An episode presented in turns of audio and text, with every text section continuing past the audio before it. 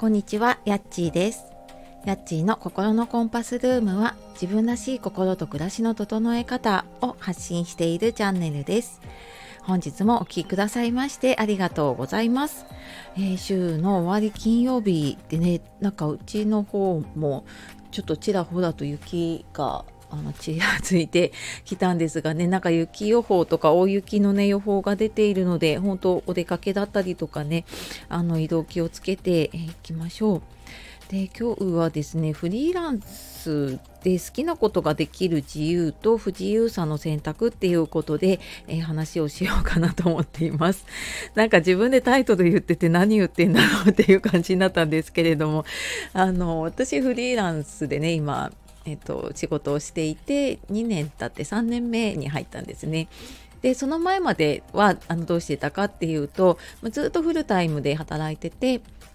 で、まあ、子供が生まれてからもね続けていたんだけど5年5年半ぐらい前かにちょっと子供がね小学校上がるタイミングで一回仕事を辞めてでそこからんなんかちょっとパートで少しその介護だったりとか福祉に携わることをやりながらんなんか自分の活動とかをねやり始めていて。で、えっとまあ、それもちょっと一旦やめて、えー、本当にフリーランスというか、まあ、起業しようと思ってやったんだけれど、まあ、今フリーランスっていう言い方をしていて。で、まあ、それが3年目に入ったところで。であのなんかいろいろね好きなことができるんじゃないかとか自由にいろんなことができるかなって思っていて、まあ、その通りになっているところもあるしいやなんかちょっと違うなって 思ってたのと違うなってやっぱり実際に思うところもあってでなんかその辺ってねなかなか話してる人も少ないなと思ったしなんか私自身もやっぱり自分で経験してみない経験して少しなんかこう体感してみないとなかなか言葉に、ね、ならなくってっていうところででなんか今思ってるのがやっぱりフリーランスって自由なんですよね。あの自由を選べるっていうのもあってまあ、あの働く場所だったりとか時間も休みも自分で選べるしあの誰と働くかあのどういう人と一緒に仕事をするかっていうのも選べるすごくね自由な環境だなと思っています。であのその反面不自由さって何かっていうとあのまあ、休めるんだけれども休むとやっぱ収入がなくなるっていうところで、まあ、なかなかちょっと休めなかったり常に仕事をしたりっていうことがこれ最初の頃本当にずっとそんな感じでしたね。っていうのとあとまあやっぱりあの収入の不安定さっていうのはね確かにありますよね。まあ、あのやればやっただけ入ってくるっていうものもあれば、うん、とやっぱり不安定さっていうのもあるしであとはやっぱあの会社だとね自分のこう役割っていうのがあるけれどもフリーランスになるとやっぱ全部自分でやらなきゃいけないっていうね、えーと、事務作業パソコンが苦手だなと思っても、まあ、自分でやらなきゃいけないしお金が苦手でもその経理のこととかねあの確定申告しなきゃいけないとか、まあ、営業苦手だしね売り込み苦手だなと思ってもあのやっぱりであの営業していかないと仕事がないっていうところであのやっぱりねやりたくないやりたくないというかねことをもうやらなきゃいけない。だけれどもでもそれをやらないっていう選択肢も取れるんだよね。自分で、うんと、収入これぐらいにするあのこれぐらいの収入あればいいなと思えば、まあ、ある程度までの仕事をしてそれ以上やらないっていうこともできるし。でなんかそのうん会社員だともうこういう環境でこういう仕事をしていくらもらうっていうのが、うんと、決められている、まあ、ある意味不自由なんだけれどもでもあのフリーランスってやっぱりそこも全部自分で選べる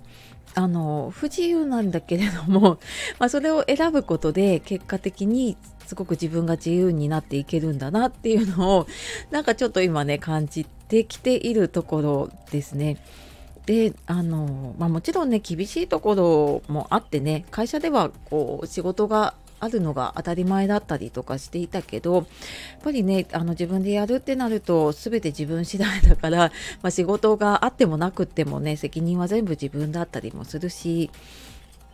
ででもなんかそういうちょっと不安定さがある代わりにうん、まあ、自分でね選べる自由っていうのもあるなって思っていますね。でまあ完全にやっぱり好きなことだけやっていくっていうのは難しいなって思う反面なんかあの会社員だった時のこと6年ぐらい前かのことを思い出すとやっぱりなんかその仕事以外のことその会社の人間関係だったり私はなんか子供が小さかった時とかはやっぱりね子供が熱出したりとか体調悪かったりとかした時にもうなんかねインフルエンザなんかかかったら1週間とかね休まなきゃいけないで、ね、それで自分に移ったらまた休まなきゃいけないっていうもうなんか思い出すだけで本当にちょっとですねあの胃が痛くなるような まあなんかねそんな思いでこう会社に電話したりとかね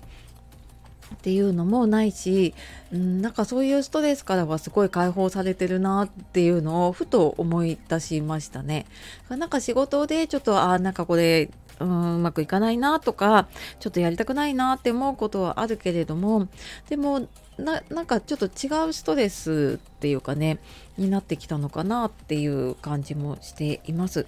であの今私は就活でねいろいろ仕事を受けているものとあとはあのコーチングとかで自分の商品サービスを作るっていうことでやっぱりあの変わってきたところも大きいですね。うんなんかこう人から受ける仕事だったりとか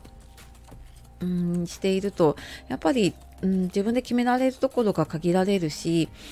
っていうところなんだけれどもなんか自分のやりたいことを、まあ、ちょっとずつだけれどもね形を作ってそれを、まあ、自分の経験だったりとかねまたいろいろ学んだことでアップデートしながら自分のサービスにつなげていけるっていうなんかこの循環を作っていけるのってすごくうんなんかフリーランスの醍醐味というかねだなっていうのもちょっと感じているので、うんと、なんかこの辺のちょっと商品サービスをねどうやって作ってきたかとか、まあ、なんかその裏話的なのはまた明日ののメンバーシップの方でね話をしようかなと思っているので、えー、よかったらそちらの方も聞いてみてください。まあ、ちょっとリアルなね私の経験だったり失敗だったりとか もあるのでねはい、えー、ちょっと楽しみに聞いていただけたらと思います。はい。というわけで今日は、まあ、フリーランスのね、えっと、好きなことできる自由と不自由さの選択っていうことでお話をしてきました。えー、最後までお聴きくださいましてありがとうございます。では素敵な一日日をお過ごしください。じゃあまたね